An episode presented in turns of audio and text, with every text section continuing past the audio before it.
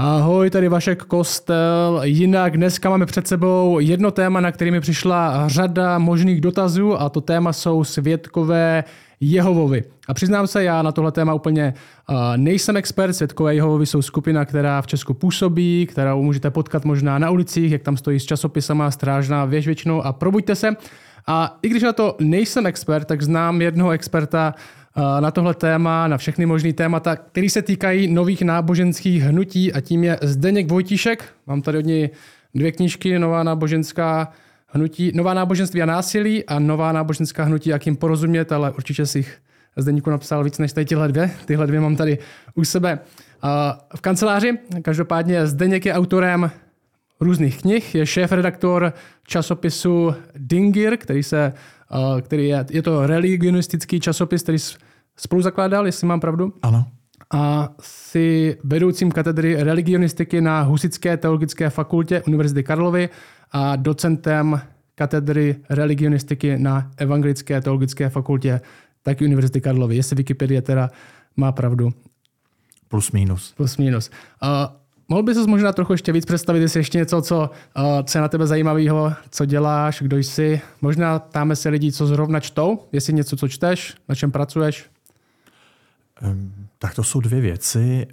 Teď jsem dodělal docela velkou věc. Napsal jsem pojednání o hnutí Grálu, tím jsem se zabýval několik let a teď jsem to dokončil a spíš se snažím nadechnout a udělat to, co jsem za tu dobu zanedbával. Pak je tady něco, co čtu pro zábavu nebo když chci odpočívat, a v poslední době se vracím k historii, čtu toulky českou minulostí a zjišťuju, jak hrozně moc toho nevím. Dobrá, super. Tak asi se pojďme rovnou do tématu. Máme před sebou téma Svědkové Jehovovi, jsou všude okolem nás, jak jsem říkal, jdou vidět. Možná bychom mohli začít nejdříve historií, jak se vůbec stalo, že se tahle skupina dostala na scénu, kde jsou jejich kořeny. Možná bychom mohli začít tím. Kořeny jsou v 19. století na začátku nebo v první třetině až polovině 19. století bylo ve Spojených státech velké očekávání druhého příchodu Krista. To očekávání bylo směřováno na rok 1843 a pak i na 1844. A když to očekávání bylo zklamáno a Kristus nepřišel, tak ti lidé, co očekávali, byli do různé míry zklamáni a do různé míry se pokoušeli nějak to vysvětlit a třeba i někteří očekávali v nějakých jiných datech. A do jedné takové očekávající skupiny se v 70. letech dostal mladý obchodník, který se jmenoval Charles T. Russell. A když v tomto společenství to očekávání konce světa zase nevyšlo, tak udělal geniální věc, že totiž převzal předplatitele časopisu, který toto očekávání hlásal, a na tyto předplatitele začal posílat svůj vlastní časopis, který se jmenoval Sionská strážná věž a hlasatel Kristovy přítomnosti. Přišel vlastně s myšlenkou, že to očekávání bylo vlastně v pořádku, že Kristus opravdu přišel a teď je tady přítomen, ale je přítomen neviditelně. A začal očekávat, že viditelně bude přítomen roku 1914. Takže tady jsou kořeny a ještě bych asi měl říci, že to očekávání toho druhého Kristova příchodu bylo atraktivní v takzvaném evangelikálním hnutí, které bylo v celém 19. století velmi populární ve Spojených státech a v podstatě prokvasilo tu americkou zbožnost a mělo své mainstreamové církve a mělo také své okrajové církve a církvičky, a tam právě bylo toto očekávání přítomno. Takže ze začátku to vlastně nebyla úplně jasná identifikovatelná skupina, ale v podstatě předplatitelé toho časopisu, a těm se to dostávalo z různých církví? Ano, přesně tak. Byly to konzervativní evangelikálové, které bychom našli asi u metodistů, baptistů nebo třeba učedníků, nebo možná třeba i u některých sborech kongregacionalistů. A tito lidé předpláceli ten časopis, zůstávali nadále členy svých církví, ale věřili, že tedy Kristus viditelně přijde roku 1914 a zúčastňovali se třeba i nějakých aktivit, nějakých evangelizací nebo nějakých masových shromáždění, kde se třeba tato myšlenka hlásala, a hlavně kupovali ty časopisy a kupovali ty knihy. A tady odrasla, ano. A tady vznikl velmi zajímavý fenomén, kdy se biblická traktátní společnost Strážná věž, založená roku 1884, kdy se dostala jako obchodní společnost do symbiózy s tím náboženským hnutím. To náboženské hnutí vlastně zajišťovalo té obchodní společnosti odbyt, a totiž docela vysoký odbyt té literatury a tím i zisk.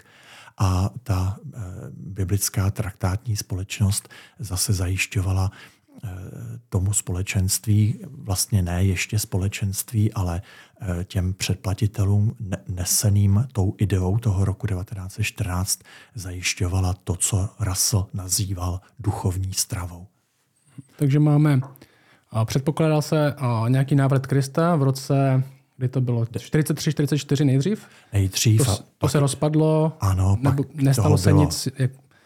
Charles T. Russell přišel s myšlenkou, že vlastně Ježíš přišel, ale neviditelně. Ano, že, ale to bylo už zase další očekávání. V roce 44 ještě nebyl na světě. To bylo očekávání, které se týkalo roku 79. 1879. Ano, a tam už Russell o tom věděl, tvrdil, že přišel neviditelně. A že přijde viditelně roku 1914. Takže máme skupinu, která si předplácí časopis a připravuje se na rok 1914. Ano. A nejenom časopis, ale i knihy. A jak na to přišel Charles T. Russell, že by 1914 měl Kristus přijít? No, tyto okrajové části toho evangelikálního hnutí byly takové, jak se později začalo říkat, fundamentalisté, tedy měli takový ten doslovný výklad Bible.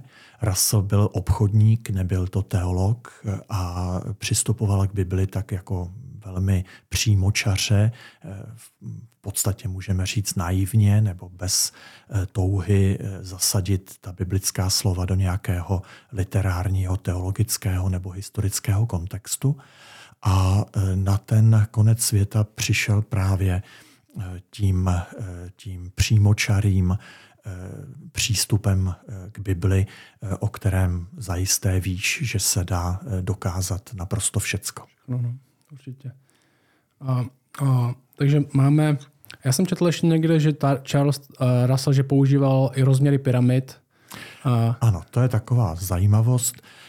Pyramida nebo vůbec Egypt a egyptské náboženství bylo v celém 19. století velmi oblíbené, zvlášť ve Spojených státech, protože Američané vždycky měli takový mindrák z toho, že nemají žádnou velkou historii, tak se nějak upínali hodně k tomu Egyptu.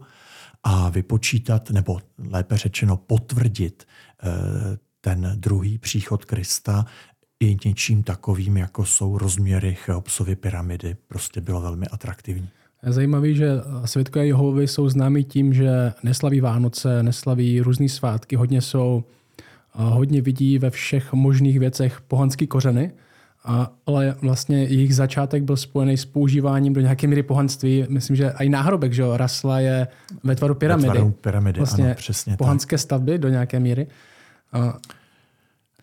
Já myslím, že možná je docela dobré to říci, že tyto speciality Svědků Jehovových, jako myslím teologické, jak jsi mluvil o těch Vánocích a dalších věcech, ono je toho opravdu velice, velice mnoho a v podstatě je to všecko takovým protestem proti těm většinovým mainstreamovým církvím. Takže popravdě řečeno nejde tak úplně o Vánoce nebo o Trojici nebo o cokoliv jiného, ale jde o to říci a také si nějak zdůvodnit, že jedině my máme pravdu, že jedině my jsme napojeni na Jehovu Boha. Jakým způsobem se vyhradit a vymezit se vůči tomu mainstreamovému křesťanství. Dobře, tak máme rok 1914.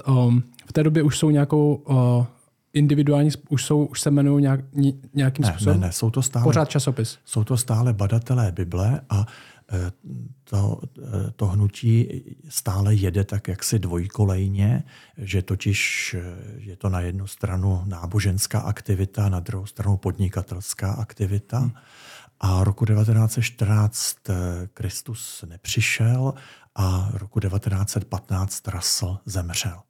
A tady by se to hnutí možná úplně rozpadlo, právě kdyby nemělo tu podnikatelskou větev, protože ta vydavatelská společnost byla velmi úspěšná, takže té vydavatelské společnosti se chopil další prezident této společnosti a ten vlastně dal tomu hnutí, nebo ještě musíme mluvit o čtenářích, těm čtenářům dal nějaký nový impuls, nové očekávání, nové směrnice k životu a tak dále. Ten druhý prezident se jmenoval Joseph Franklin Rutherford. Takže Charles T. Russell umírá roku 1915. Je nějaký komentář k tomu, že se to nestalo v roce 1914 od něj samotného, nebo už to tak dožilo? Mám za to, že ne, že všichni, co vzpomínali na tuto dobu, tak spíš se přikláněli k tomu, že zemřel ve zklamání, že vlastně se pokusil ještě to odložit ten rok 14 na rok 15 a v roce 16 už zemřel. A že tam to vysvětlení ještě nebylo. Ale s novým vysvětlením pak přišel Rutherford, a totiž s tím, že vlastně to všecko bylo naprosto v pořádku a skutečně Kristus přišel, ale bohužel přišel neviditelně. Zase neviditelně. A viditelně přijde do doby, než zemře poslední generace, takzvaná generace roku 1914. A toto vysvětlení už jsme někde slyšeli, že jo? Takže dokud tahle generace nepomine, tak tyhle věci se jistě stanou. Do nějaké míry tyhle texty byly aplikované dokud, na ten rok 1914. Dokud tato generace nepomine. A možná zároveň pro ně začala první světová válka, že jo? Takže možná si vysvětlovali, byla tam nějaká teologie toho, že jsou to znamení konce? Nebo... Tak jsme hlavně ve Spojených státech a ta první světová válka zase tak úplně se těch Spojených států nedotýkala. Dotýkala se ale Rutherforda a jeho spolupracovníků, protože Spojené státy nakonec do té války vstoupily a Rutherford a někteří další byli uvězněni a odsouzeni, protože v tom časopise vyzývali k nespolupráci se státem a tedy k odmítání nástupu na vojenskou službu. V téhle chvíli se ten časopis jmenuje Sionská strážná věž. Teď si nejsem jistý, kdy to slovo Sionská se nějak vytratilo, ale strážná věž je to od začátku až do konce. A je nějaká společnost, která tu strážnou věž vydává? Jmenuje se to badatelé Bible? Nebo biblická traktátní společnost. Traktátní společnost. Ale pořád ty členové jsou vlastně členové různých církví. Ano, pořád ještě jo. A k té velké změně došlo až roku 1931. Tehdy se z těch badatelů Bible stali Svědkové Jehovovi a začali být organizováni, začali vznikat, nebo ono všecko bylo trošku povlovné, ony nějaké sbory už byly dříve, postupně vznikaly, ale v tom roce 1931 už vznikla Jehovova organizace. Takže máme rok 1914, je to ta generace, která teďka žije, tak tato zažije ten druhý příchod. Nevíme, jestli to bude 15, 16, 17, ale dokud tahle generace nepomine, ale v roce 31 už asi začali někteří z těch generací umírat. Jak přijal, vlastně máme toho Rutherforda, toho druhého vedoucího, ještě do nějaké míry toho charismatického vedoucího po tom prvním. Jak to vysvětloval tenhle vedoucí, že jde doba, nic se neděje, válka skončila? Tak ještě za té jeho éry to ještě nebylo tak naléhavé, ale ta generace roku 1914 se přece jenom trochu prodlužovala. Nejdřív se předpokládalo, že to budou lidi, kteří byli dospělí, pak se ten věk snížil do takzvaného rozumného věku, kdy teda to měly být asi 6leté děti. Že první dospělí se toho dožijou? Ano, pak že se toho dožijou asi 6letí nebo 8letí děti. Pak se to zase ještě trošku natáhlo, že se toho teda dožijou ti, kdo se narodili roku 1914 a později. A poslední úprava přišla s tím, že generace roku 1914 jsou všichni, kdo se narodili po roce 1914. Takže ta perspektiva se prodloužila v podstatě do nekonečna. Ten moment toho roku 1914 je tak masivní, že to musí zahrnout všechny lidi, kteří se narodili po roce 1914. Ano, přesně, přesně. A dá se najít, a bylo to tady tyhle vysvětlení té generace 1914 jsou součástí těch starých časopisů. Dá se to ještě dohledat, kde jestli tvrdili dospělý, rozumný věk 6 let. Ano. Všichni? Je to pořád dohledatelné. To je dohledatelné velmi dobře. Takže máme rok 44 nebo 43, což je různý evangelický hnutí očekávali, rozpadli se, byly rozpadly skupinky, Charles Russell přišel a nějak to sjednotil. Měli jsme v 70. letech, nebo sjednotil, dal ten časopis. A ano, o těch skupinek byla spousta, možná, že jednu z nich také posluchači budou znát vlastně z tohoto semeniště nových hnutí, nových církví, také přišli adventisté 7. dne, takže to také byla jedna z těch nebo jedna z těch skupinek toho rozpadlého hnutí kolem toho roku 1843, 1844. Byly další roky, 70. léta, rok 1914, nic se nestalo. Nebo... Pak byl velký rok 1925. Nesmíme zapomenout, že vlastně ta generace toho roku 1914 říkala ano, stane se to brzo, ale neříkala kdy přesně. A kdy přesně, tak to byl pak veliký rok 1925. A to máme přesný rok zaznamenaný ve Strážné věži 25. Ano, třeba vyšla i kniha, dokonce vyšla i česky, to už tady svědkové byli dobře, nebo ještě to nebyli svědkové, byli to badatelé Bible a byli tady dobře usazeni. A ta kniha se jmenuje Miliony dosud žijící nikdy nezemřou. Jejím autorem je právě Rutherford a tento slogan byl používán na různých stadionových evangelizacích a tím rokem toho druhého příchodu měl být rok 25.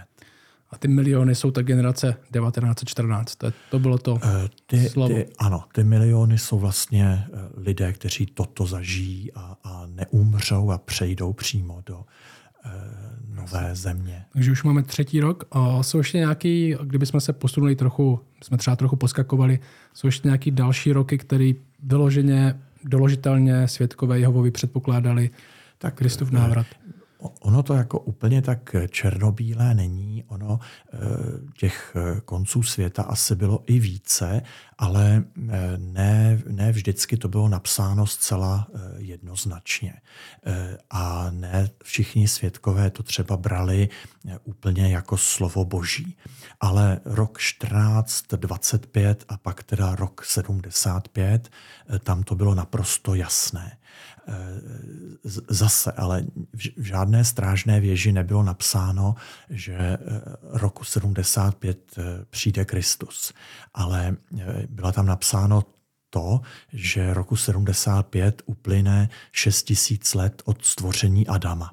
A každému svědku Jehovovu bylo jasné, že po 6 000 let od stvoření Adama nastane 7. tisíciletí, tedy tisíciletá říše, která bude uvozena tím, že přijde Kristus. Takže pro svědka to bylo naprosto 100% jasné, ale kdybys hledal slovo nebo prostě větu roku 75 přijde Kristus, tak by si v těch oficiálních publikacích pravděpodobně nenašel. Zároveň byli svědkové vedeni k tomu, jestli to pamatuju správně, byli vedeni k tomu neuzavírat manželství, prodávat majetky, co se týče těch dat třeba toho roku 75, takže tam byla do nějaké míry očekávání, že se něco stane obrovského a bylo spíš hloupý třeba si dělat kariéru nebo stavět dům. To očekávání tam bylo vysoký, že jo? Ano, to očekávání bylo opravdu velmi naléhavé a to, co říkáš, že svědkové váhali se svatbou nebo s tím, že by měli děti, a samozřejmě i s nějakým hromaděním majetku, to pro ně nikdy nebylo to důležité, anebo třeba se vzděláním, to také nebylo důležité, ale teď se ukazovalo jako naprosto nesmyslné jít cokoliv studovat a jakkoliv se tady na zemi etablovat. Ale zase to je prostě třeba nějaký výklad té Bible, nebo výklad výkladu té Bible, který zazní v neděli a tam nezazní, máte zákaz se ženit, ale tam zazní, že prostě by bylo nemoudré teď vstupovat do manželství a každému svědkovi je jasné, že když chce být moudrý a když chce být zbožný, no tak samozřejmě do toho manželství vstupovat nebude, protože by to bylo proti tomu jeho očekávání. Tak, když se vrátíme trochu zpátky, v roce 1931 byl přijat ten název Svědkové Jehovovi. Stává se to víc organizace, asi zakladají sbory, nebo jak se tomu říkají, společenství zakládají. Co se stalo potom v roku 1925? Rutherford prohlásil, že miliony žijících nikdy nezemřou. Umím si představit, že když se hlásají takové věci, tak se velmi to společenství radikalizuje. Asi se hodně dělá misie, hodně se dělá evangelizace, možná křty, protože se lidi připravují, že jo, ale pak se to nestane. Jaká je reakce na to? Tady možná svědků, jiných skupin? Ano, tak to je celkem předvídatelné, očekávatelné a tady je takový velký rozdíl oproti tomu, co si my, kdo jsme mimo to společenství, myslíme a tomu, co se skutečně stane. Protože my vidíme to společenství jakékoliv, že očekává a že do toho dává strašně moc a že prostě s tím datem úplně spojuje svou existenci.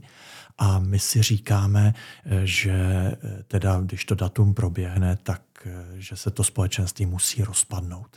A ta realita je úplně jiná, i když to očekávání je ohromné a je doprovázeno takovými oběťmi, jak jsme o tom třeba i mluvili, a těch obětí třeba v tom roce 75 u svědků bylo ještě daleko víc, tak se nestane prakticky vůbec nic.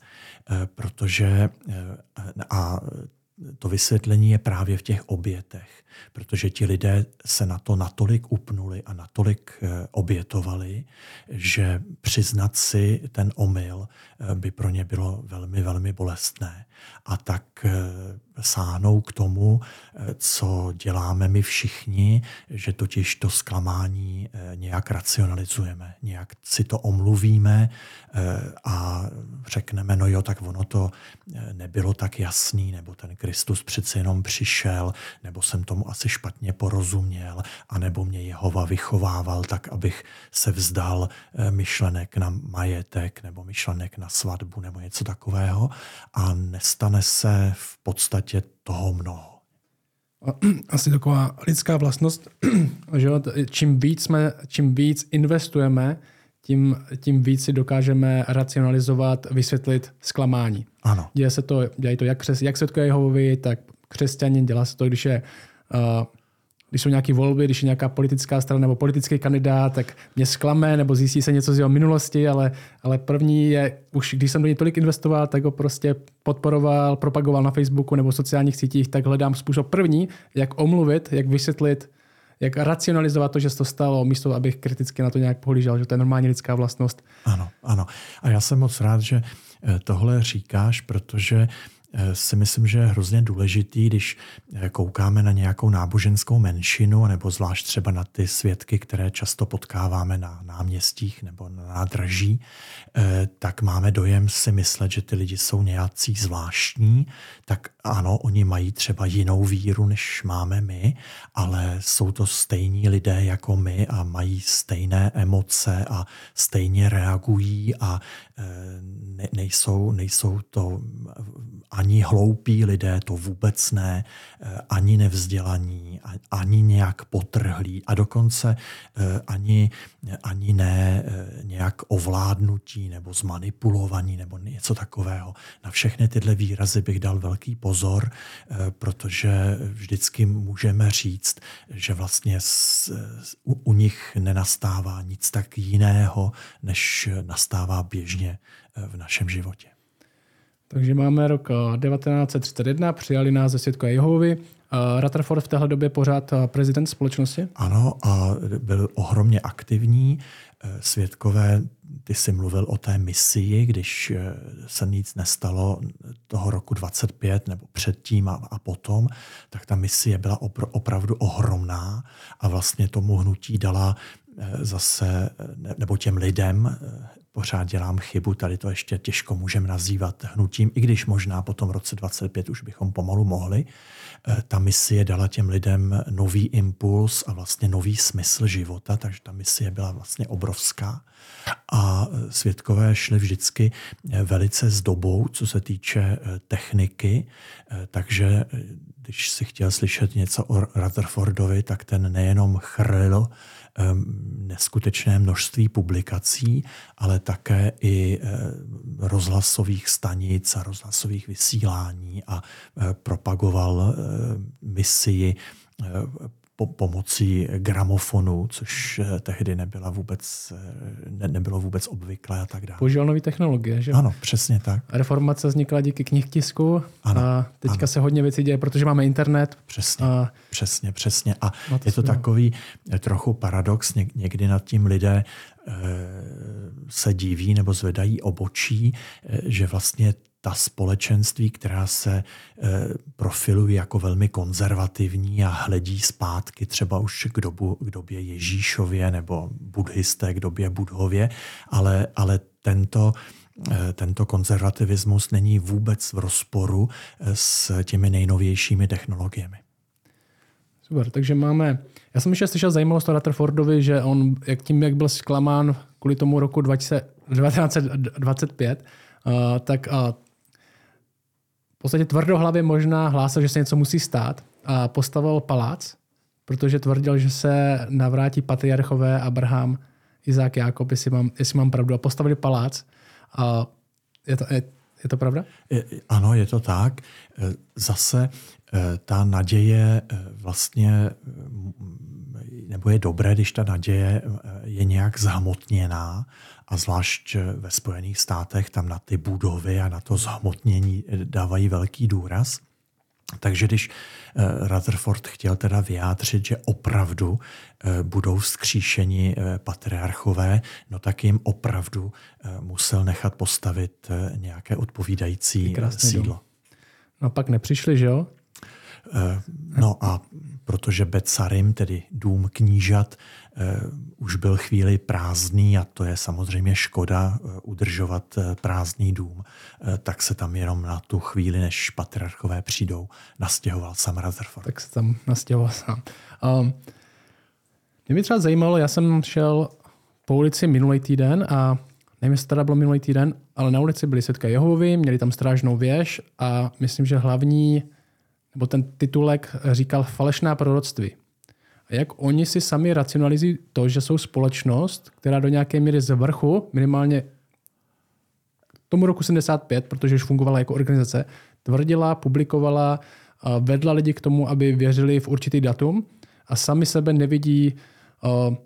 Co by mi na to řekl svědek Jehova, kdybych mu řekl, tady jsou všechny ty data, které byly nějakým způsobem zmíněny, generace 1914, rok 75, předpovídání toho, že se vrátí Abraham, Izák a Jákob a nic toho se nestalo, jak vás nemůžu nazvat falešným prorokem? Tak já myslím, že k tomu jsou potřeba říct dvě věci. Jednak zdaleka ne všichni svědkové toto vědí a možná, že by se ti stalo, že by řekli, že to jsou prostě bláboli, že jsi to vymyslel nebo že seš na ně zlej a že to takhle vůbec nebylo. A pak je tady to druhé a důležitější. Svědkové už od Russella jsou přesvědčeni, že existuje vlastně jenom jediná cesta od Boha k člověku a že touto cestou je takzvaný věrný a rozvážný otrok, což je podle podobenství Ježíšova, a tímto věrným a rozvážným otrokem, který rozdílí duchovní pokrm v pravý čas, abych tedy nějak parafrázoval ta Ježíšova slova podle evangelií. Takže tímto věrným a rozvážným otrokem je Russell, Rutherford, pak prezidenti a dneska vedoucí sbor Svědků Jehovových. A tento... Dneska to je rada? Dneska to není jeden člověk? Ne, dneska je to celý vedoucí sbor. A kolik to je lidí? 10 a teď ale byl jeden odvolán, takže 9. Je to asi 14 dní, co jich je jenom 9. Mhm. A to je prostě jediný způsob, jakým Jehova komunikuje. Takže, a to je skrze strážnou věž? Nebo to je ještě... Ano, ten věrný a rozvážný otrok dává to boží slovo strážnou věží, probuďte se, nebo dalšími tiskovinami, nebo v poslední době i prostřednictvím internetových stránek. Ale každopádně je tady jeden jediný kanál, kterými to boží slovo protéká. No a to boží slovo se může také měnit, přichází nové světlo, Jehova více ukazuje svou pravdu tím, jak přichází konec světa, jak se blíží konec světa, tak Jehova ukazuje nové a nové věci, takže přichází nové světlo, dokonce i třeba je možné, že něčemu bylo špatně rozumět, takže pokud si měl dojem, že roku 75 uplynulo 6 000 let od stvoření Adama, tak to si měl dojem správný, ale z toho ještě nutně nevyplývá, že musí nastat tisícileté království, takže se taky mohl splést ty a to dává spoustu prostoru pro určité úpravy a takovou jakousi pružnost, aniž by bylo jakkoliv zpochybněno, že skutečně existuje pouze jeden věrný a rozvážný otrok a mimo tohoto otroka nikdo a nic není. A to vlastně odpovídá i na tu tvou otázku těch falešných proroctví. Prostě ta proroctví jsou falešná ne proto, že by se někdo splet, ale prostě už jenom proto, že přicházejí mimo věrného a rozvážného otroka. Ano, že to je interpretace možná toho, té strážné věže, nenutně to poselství. Trochu to připomíná římskokatolický koncil. Jsme taky mistři v tom, jak ho interpretovat správně. Ano.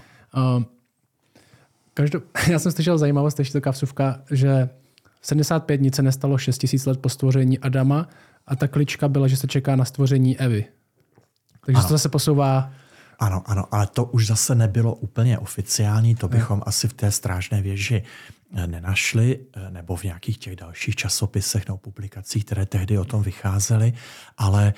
To je taková interpretace, která se prostě mezi svědky rozšířila a kterou vlastně velmi rádi racionalizovali. Dobrá. Tak možná bychom mohli pohovořit. Mají tady ty hlavní publikace, lidi vidí na ulici strážnou věž, probuďte se. Ty říkal, že mají funkci, to je způsob, jak komunikuje teďka ta rada, těch 9, bylo to 10 lidí, věrný a...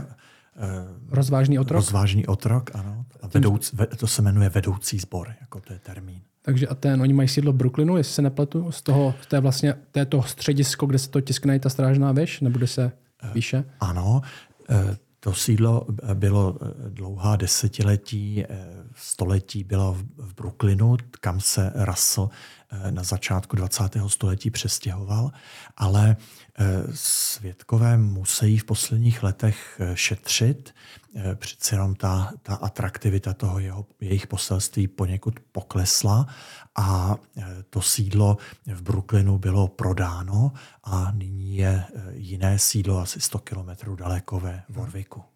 jsem nevěděl. Takže mají teda strážnou věž, jakou roli teda mají pro svědka tyhle publikace. Mají ještě nějakou hlavní publikaci? Tohle jsou publikace, které nabízí lidem, tyhle dvě? Nebo je tam ještě nějaká? Tak čas od času vycházejí nějaké misijní publikace nebo knížky, které jsou sice třeba pro svědky, ale jsou vhodné k tomu, aby byly rozdávány. Třeba Největší člověk, jaký kdy žil, je o Ježíši. A to také byla vlastně desetiletí misijní publikace. Ale tou nejhlavnější knihou pro svědky, tak jako pro všechny křesťany, je Bible. U svědků, ale ta Bible je speciálně přeložena, je to překlad Nového světa a svědkové mají za to, že jedině tento překlad je ten správný a naprosto na něj spoléhají, jiné překlady ani nečtou, ani prostě to nesrovnávají. To je pro ně ta literatura. No a pak jsou různé výklady, jako třeba hlubší porozumění písma nebo nějaké biblické slovníky. A pak samozřejmě ty různé brožurky, knížky, Strážná věž, Probuďte se. Ta produkce je obrovská a byla obrovská, byla ještě daleko větší. S tou tendencí k šetření ta produkce ohromně poklesla, ale pořád je veliká. Můžeme se vrátit teda k těm, co je, možná k té identitě, co tvoří svědky Jehovovi. Máme překlad Bible, máme způsob, jak se setkávají, a možná nějaký další misijní evangelizace. A k té Bibli, oni říkal překlad Nového světa, se jmenuje ta Bible, že? Jejich? Ano. A je nějaký, oni dlouho používali King James Bible, anglickou, překlad krále Jakuba, klasickou tradiční anglickou Bibli, pak přišli se svým překladem a dost lidí, co je třeba potkají na ulici a snaží se s nimi nějak mluvit a jejich jedna hlavní učení nevěří v trojici, věří, že Ježíš nebyl Bůh, ale jestli se nepletu archanděl Michal nebo nějaký andělská bytost. A když s nima můžete s nima jít přímo do Jana, 1. kapitoly, na počátku bylo slovo bylo u Boha a slovo byl Bůh, tak jejich překlad Bůh s malým b, je tím známe, že tady tyhle slova, že podporuje jejich teologii. Je tam nějak známo, třeba když si vezmu do ruky nějaký třeba český překlad nebo anglický překlad, tak tam mám seznam lidí, kdo ho překládali, mám tam většinou i třeba jaký způsob překladu použili nebo jaký řecký kritický text použili k tomu překladu. Můžeme dohledat, jak se stalo, že tenhle překlad Nového světa vznikl a jak ho takhle přeložili, aby do nějaké míry seděl jejich vlastní teologii? Naprosto ne. Všechny ty články, všechny knihy i teda překlad Bible, všecko je anonymní. Svědkové říkají, že nejde o to vyvýšit člověka, aby byl jako nějaký autor nebo renomovaný autor, že jde o to vyvýšit Jehovu, což může znít docela sympaticky, ale pak teda nikdo nemá vlastně za to odpovědnost, nebo lépe řečeno, odpovědnost má ten vedoucí sbor, který byl donedávna také naprosto anonymní, ani svědkové nevěděli, kdo v tom vedoucím sboru je, ale to, co tady... V té radě vedoucí, že neví, jak se tam dostalo, jen tě nepředušel, jak se tam někdo dostane. Byli tam kooptováni těmi předchozími. Takže ten rozhodne, kdo bude jich nástupce vždycky, aniž by o tom, aniž by je znali ty ostatní lidi. No tak jsou nějak krátce představeni, od kdy jsou svědky a kde sloužili a kolik mají dětí a tak dále. Jsou to, nebo bývají to lidé, kteří jsou samozřejmě blízko tomu ústředí v tom Brooklynu nebo teď v tom Warwicku, kteří mají na starosti nějakou velkou část té práce a osvědčí se v ní, no tak pak jsou pozváni do toho vedoucího sboru. Ale ten mechanismus není znám, není známo, kdo o tom rozhoduje, jestli nějaké hlasování, nějaké plénum. A jak jsem říkal, ani donedávna nebyla známa ani ta jména těch členů toho vedoucího sboru. Prostě proto takto svědkové říkají, že jde o boží dílo a vlastně nejde o ty lidi, ty jsou jenom vykonavateli díla Jehovy. Zároveň ten začátek měli velmi charismatický vůdce, že no, který byly jasně známý, že to je do nějaké míry evoluce asi toho hnutí. Ano, a to možná by bylo dobré, aby zaznělo jasně.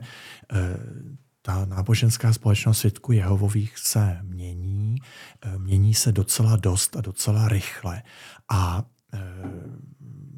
jako religionisté říkáme tomuto procesu denominalizace.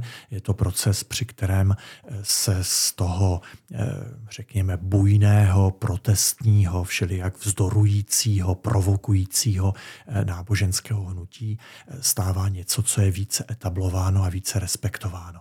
A svědkové jsou chtě nechtě na této cestě a ty tisíce drobných změn jimiž procházejí v těch posledních, dejme tomu, 20 letech docela viditelně, všechny směřují k tomu, že se z nich vlastně velmi pomalu, velmi neochotně, ale přece jenom stává něco, co bychom mohli nazvat téměř normální církví. Je zajímavé, že podobná historie provází třeba mormony, že si pamatuju, jak...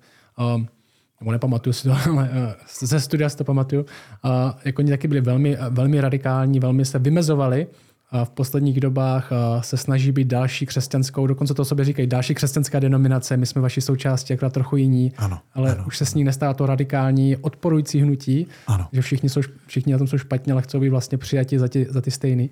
Což u svědků není úplně, nechcou být další křesťanskou denominací, ale ty prvky té denominace, možná to umírnění, ano, jak určitě, říkáš, tam jsou. Určitě. A mohli bychom třeba přejít na nějaké věci k té identitě, třeba jak vypadá jejich shromáždění. Hodně lidí se dokáže představit, že přijde do kostela, třeba do toho evangelického, kde se zpívají nějaké písničky, že ho chválí, je tam kázání, je tam nějaká forma bohoslužby. Kdybych přišel ke svědkům Jehovovým, je to v neděli, je to víckrát za týden? Ano, tak možná by bylo dobré říct, že ke svědkům do sálu království opravdu můžeme jít, že jsou, nebo dneska je ten přístup celkem bez problému, i kdybychom přišli z ulice, ale je jedno speciální shromáždění, kam jsme my, kdo nejsme svědkové, výslovně zváni. Je to na takzvanou památnou slavnost, která se koná 14. Nísanu podle židovského kalendáře na den ukřižování Ježíše. A to jsou všechny sbory svědků otevřené a svědkové velmi touží potom, aby se lidé zvenku přišli podívat. Dneska už ani, jak říkám, ani to nedělní shromáždění by nebylo tak velkým problémem navštívit, i když pořád je to takové trošku jako zvláštní, je to prostě jiné, než když přijdeš do evangelického nebo do katolického kostela. A ta pobožnost tam nese určité shodné prvky, také se tam zpívá, také jsou modlitby. Místo kázání je ovšem určité vyučování, má to spíše charakter studia, které právě probíhá podle těch tiskovin, třeba právě podle té strážné věže. Že místo kázání víc probírají strážnou věž. Ano, no tak ano, protože vlastně všecko je centralizováno. Není možné, aby někdo, kdokoliv, měl nějaký svůj vlastní výklad Bible. Svědkové nemají třeba ani shromáždění mládeže, protože na té mládeži by, nedej bože, mohl někdo se pokoušet o nějaký vlastní výklad.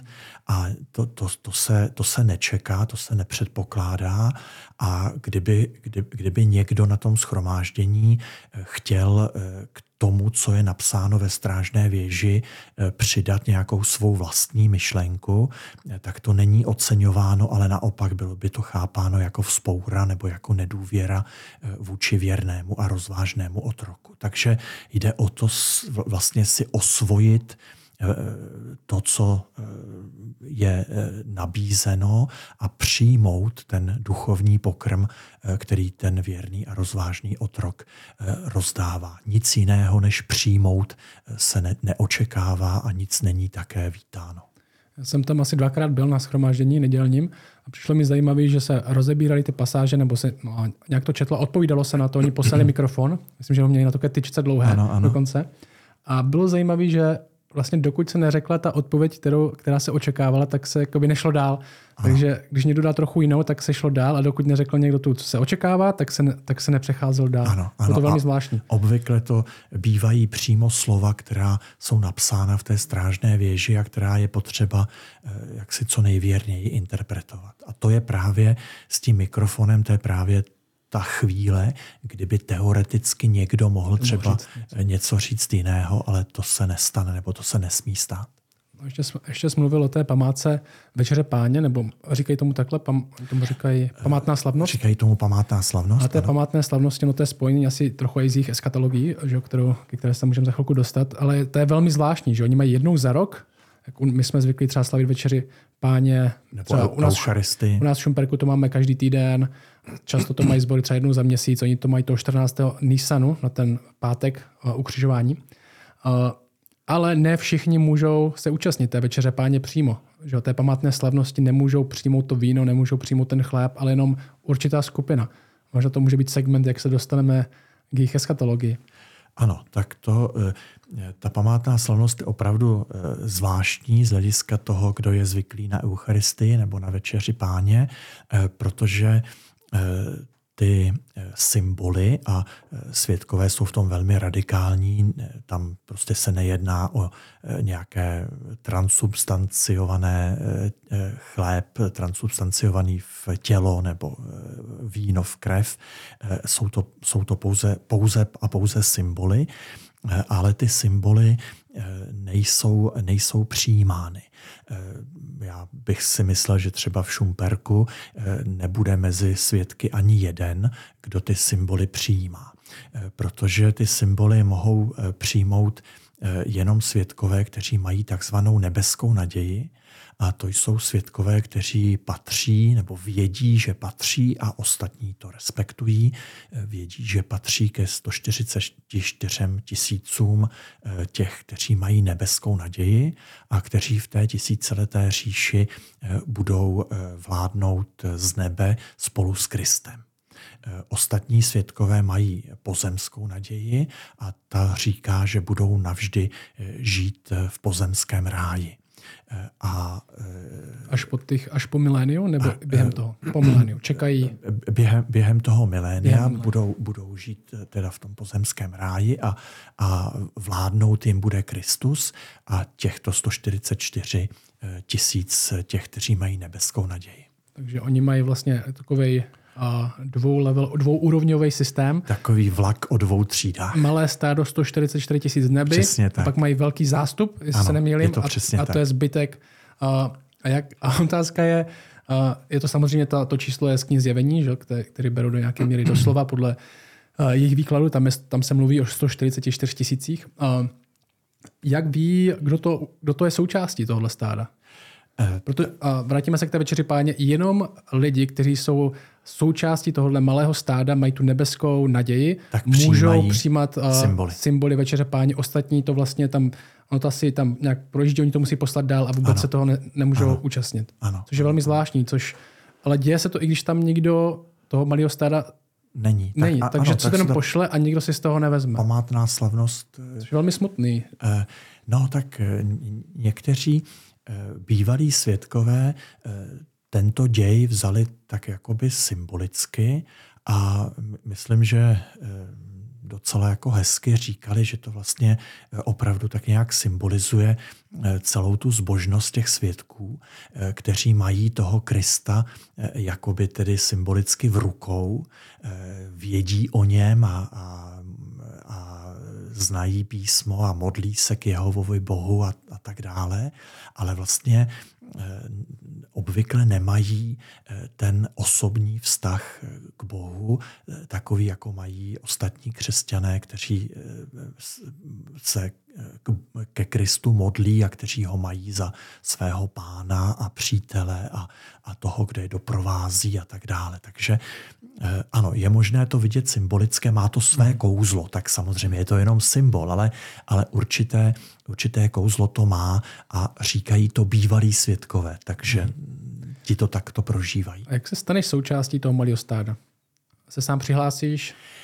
Já to rozpoznal jsem, že mám nebeskou naději. Ano, tak v podstatě takto, ale to samozřejmě v tom společenství svědků uděláš jenom tehdy, když už máš třeba určitý věk, nebo už je jasné, že jsi moudrý a že jsi obstál před Jehovou Bohem v celém svém životě a že prostě jsi svědek, který je následování, nebo to by neřekli, ale který je vzorný a který si může být jist s tím, že ho Jehova schválí. A když takový svědkem jsi, tak můžeš prostě prožít, že vlastně teda jsi členem malého stáda, ale zase je tady ten korektiv toho společenství. To společenství to musí nějak přijmout, jinak by prostě řekli, že seš blázen nebo megaloman a samozřejmě by to tak nebylo možné. A jak víš, že se to už nenaplnilo? Protože jich bylo miliony svědků, pravděpodobně po světě. Jak víš, že už třeba v roce 75, když mysleli, že končí svět, většinově, jak víš, že ještě, že to už není, tak nemá nějakou tabulku? Neví, to ví jenom Jehova Bůh. A je zvláštní, člověk by čekal, že postupem doby těch lidí, co rozpoznávají tu nebeskou naději, bude pořád méně a méně, ale naopak v posledních letech ten počet těch, kteří nárokují toto postavení, je větší a větší. A víš třeba jen pro obrázek, kolik lidí takových, co můžou přijmout symbol Večeře Páně, co mají nebeskou naději, kolik takových lidí může být v České republice? Tak opravdu... Máme 13 000 zhruba teďka lidí, co se hlásí. Asi 14, nebo 14? Možná dokonce skoro 15. Já opravdu tady můžu jenom velmi spekulovat. Myslím, že to nevědí ani sami svědkové, ale řekl bych, že jich bude tak třeba 5. Takže to je 5 lidí v celé České republice může na té památné slavnosti přijmout a říct o sobě, že mají nebeskou naději. Ale možná to není nikdo a možná jich je 10, opravdu nevím, ale tak to málo. Je to podmínka té rady? Třeba, aby se stal součástí té rady, musí být součástí malého stáda? To nevím a trošku o tom pochybuji. Ne, protože to sám třeba neví. Já myslím, že to určitě není... Takhle, svědkové jsou velmi hierarchičtí, ale toto do té hierarchie pravděpodobně nespadá. Dobrá, pojďme ještě až skončíme, už nám čas ubíhá. Jedna věc je evangelizace, oni stojí, to je asi jakoby největší symbol pro člověka, který není součástí té organizace, je symbol svědka. Jeho svědka je, že stojí v metru, že stojí na náměstí, že stojí s tím vozičkem, má strážnou věž, probuďte se, většinou stojí, nic neříká, čekáš, někdo třeba za ním přijde. Proč to dělají? Mají to nějakým způsobem nakázaný, musí to dělat? Nebo... Tak na to se těžko odpovídá. Je to bez pochyby nějaká směs tří sil. Tou první silou je určitě to, že to dělat chtějí, nebo že by byli rádi, kdyby i ostatní lidé byli svědkové Jehovovi. Druhá síla je ta, že vědí, že to chce to společenství, které je kolem nich a že vlastně k tomu, aby byli v tom společenství chváleni, aby byli prostě bráni jako dobří svědkové tím společenstvím, takže k tomu prostě patří i ta služba toho kázání.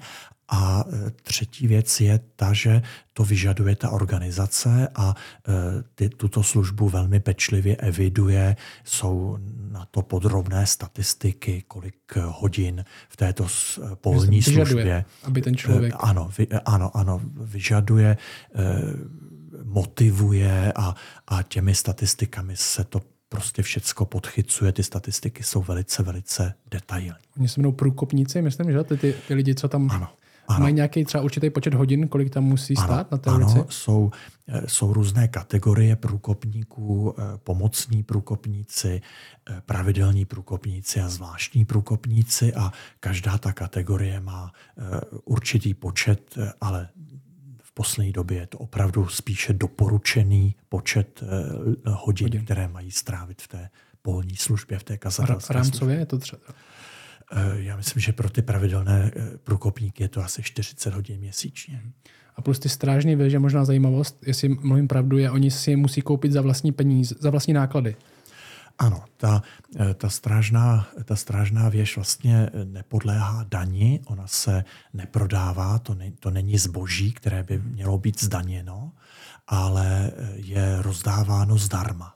Ale zase každému svědkovi je jasné, že ta výroba té strážné věže něco stála, takže dává dobrovolné příspěvky na tisk té strážné věže. Vlastně to asi hlavní způsob financování organizace je, členové platí strážnou věž. Já bych skoro řekl, že jediný. A zase se tady objevuje to, co je opravdu unikátní, a totiž to spojení té náboženské skupiny s tím obchodem, s tím nakladatelstvím. Je v Česku nějaká na to centrum, nějaká hlavní pobočka, kde ty strážní věže se tisknou? Nebo je to regionálně? Ty strážné věže se tisknou regionálně, to by bylo drahé, to nějak dovážet třeba přes oceán, a české strážné věže se dlouhá léta tiskly v Německu, ale musím přiznat, že jsem už dlouho, že o tom nemám úplně aktuální přehled. Dobrá, tak posledních pár zajímavých věcí by mohly být, jaký jsou hlavní jejich v čem se nejvíc liší od křesťanů? Co mají hlavní možná některé ty šibolety, takové ty věci, které v čem jsou, třeba nejsou hlavní teologická nauka, ale jsou třeba ty Vánoce a tady tyhle věci. Ano, jsou nějaké další věci, jako tohle v čem? Ano, to, co nejvíc trčí, nebo to, co je takové jako nejviditelnější, tak to by byly ty Vánoce, svátky, odmítání křesťanské nauky o Trojici. A prostě ještě tady k tomu, k té Trojici. Oni teda věří, že Jehova je Bůh, Syn je andělská bytost. Ano. A Duch svatý je takzvaná účinná síla. A když mají křest, protože oni mají křty, podobný normálním křesťanským křtům, mají tu trojiční formuli, nebo používají něco jiného? Ve jménu Jehovy Boha, Syna Ježíše, Ducha, myslím, že ta formula je v podstatě podobná teď. Dobrá, tak jenom. Takže trojice, to je asi hlavní věc, co bychom jedna z těch nejhlavnějších věcí, že odmítají jako Ježíšovo božství. Teologická záležitost. A druhá teologická záležitost je trvání na tom, že Bůh musí být a chce být nazván svým vlastním jménem a že toto jméno zní Jehova. To je vlastně to, co dává tomu společenství i jméno. Je zajímavé, že třeba v tom, to je na tom hodně lpí, třeba dávají to i do Nového zákona, že použijí slovo Jehova, když je řecký slovo pro Boha. Je zajímavé, že v Novém zákoně nikde tohle slovo hebrejský, což ani Jehova pravděpodobně nebylo, není použitý ani jednou, ale překlad Nového světa ho tam do nějaké míry cpe. Ano, ano, to je takové, mohli bychom říct, jako trošku nefér, že svědkové opravují nejenom jiné překlady Bible, ale opravují Bibli samotnou. Takže tam, kde je třeba v řečtině Kyrios, pán, tak překládají slovem Jehova, což je něco úplně jiného, a tím vlastně jakoby tu Bibli tak trošku vylepšují nebo napravují. Ještě by to mohli překládat, když se říká Ježíš je pán, Ježíš je Jehova. To už jim asi úplně nevoní. A je zajímavé, že třeba to Jehova, to jméno, není úplně, je celkem novodobá záležitost. Jsem četl nějaký, si myslím, můžeš mě opravit, jestli víš, 13. 12. století snad nejranější zmínka, že by se to do nějaké míry ani hebrejsky takhle neznělo. Ten tetragramaton, že to JHVH, ze kterého to berou z hebrejské Bible, že to není ani správnej. To jméno se nevyslovovalo samozřejmě, a Židé ho nevyslovovali, ani nevyslovují, ale není to ani správná forma té výslovnosti, kdyby se vyslovoval. No, dokonce to možná můžeme říct tak jakoby vyhroceně. Nevíme, jak se to boží jméno vyslovovalo, ale víme, že určitě se nevyslovovalo Jehova, protože to je prostě založeno na omylu, na omylném čtení, které se nabízí laikům, kteří ale prostě neznají to pozadí vzniku toho textu, tak prostě na první pohled se jim to tak zdá, ale mohlo to být čteno jakkoliv, ale určitě ne Jehova. Máme nějaký nejlepší odhad, jak by to mohlo znít? Ano, tak biblisté, hebrajisté říkají, že takovou pravděpodobnou výslovností bylo Jahve. Já jsem si říkal Jahva, ještě tak jako... Ano, tak to jsou jako, různé varianty. Varianty toho stejného. Ano, takže to je zajímavé, že tohle je jich jedna z nejhlavnějších věcí je vyslovování Božího jména, importování toho jména do Nového zákona.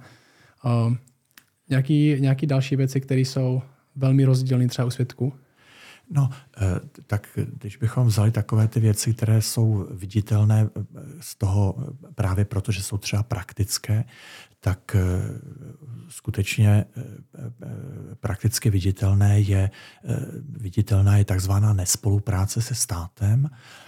Stát je šelma pro svědky Jehovovi, se kterou je potřeba zacházet velmi obezřetně, takže svědkové platí daně a vyhovují nárokům státu, ale nedávají nic navíc, nechodí k volbám, nedávají čest vlajce a to nejkontroverznější, odmítají službu ve zbrani. A dokonce donedávna, do roku 1994, odmítali z téhož důvodu i civilní službu, i náhradní službu za tu vojenskou službu. To někdy se traktuje, že jsou to pacifisté, ale ne v tomto smyslu. Nejde o zbraně jako takové, ale jde o spolupráci se státem. Aha, zajímavý.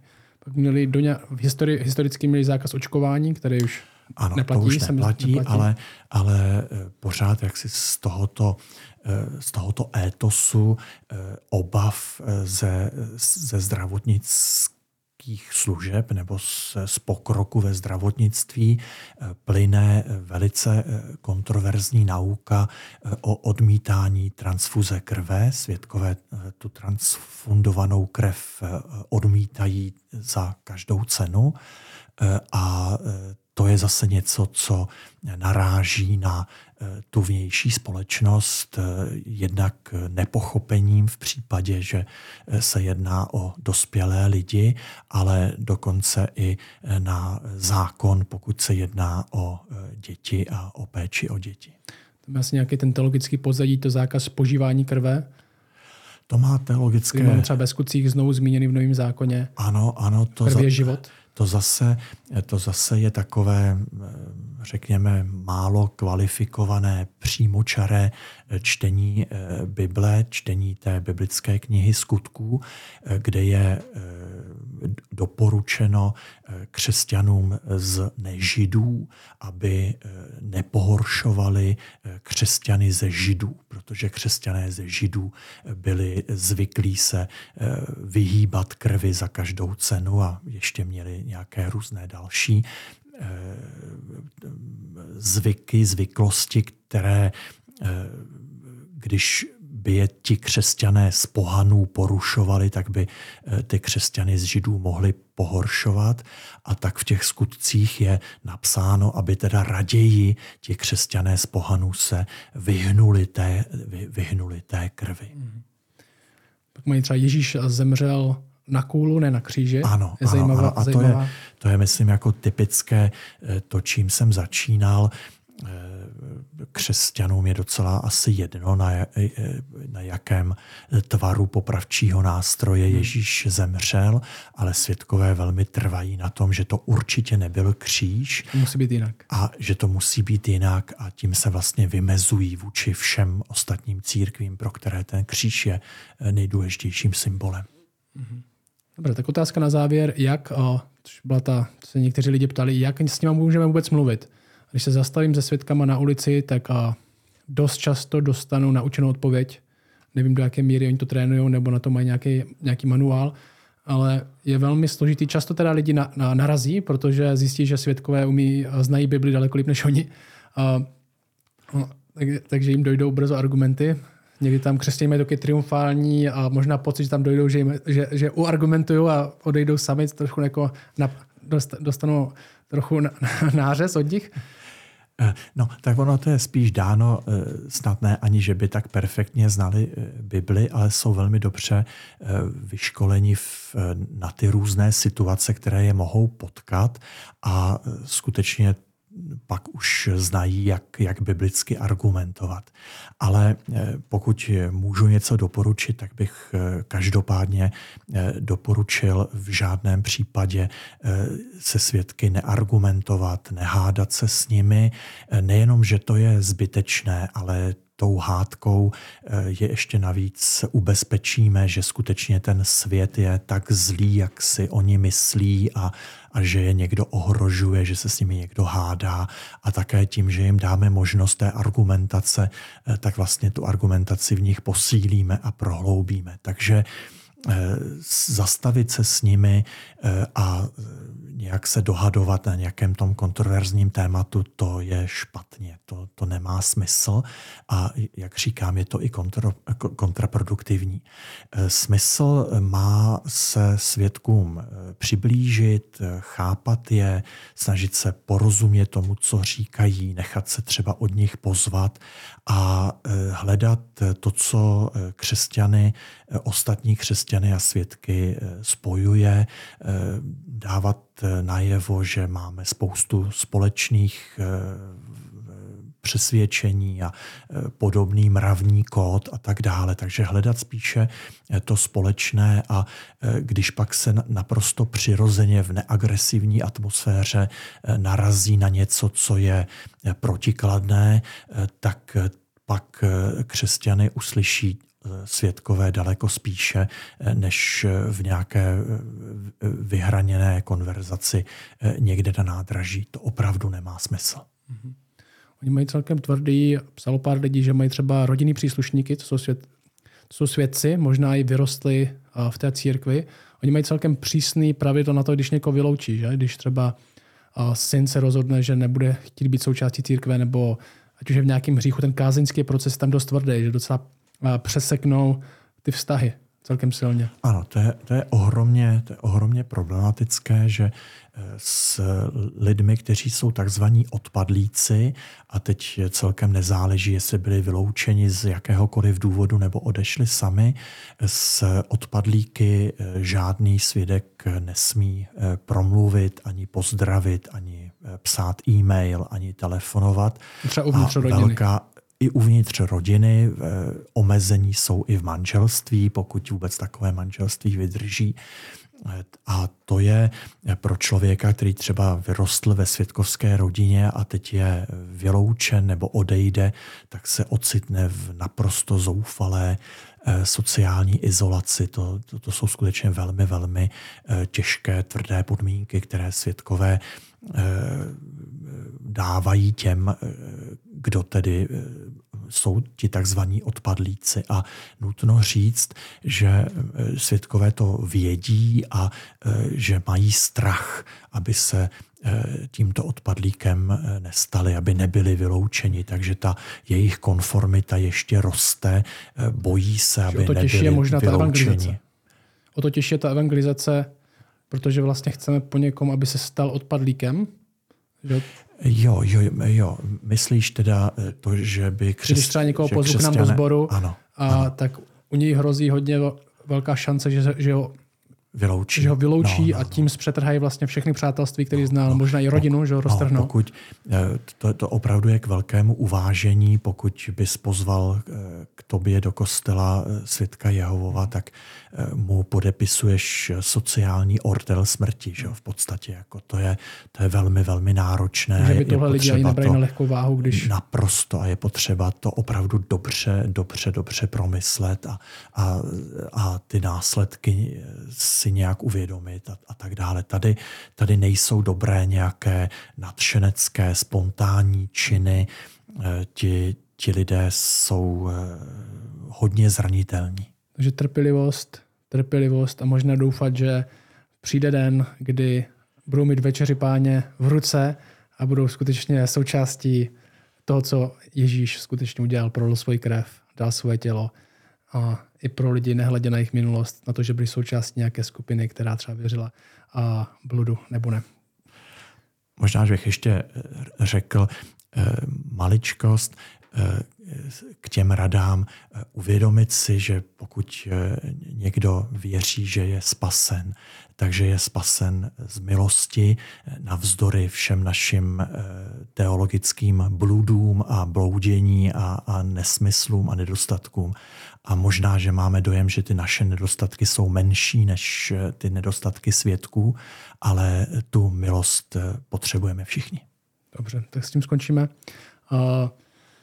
Tak se vidíme příště. Ahoj. Ahoj.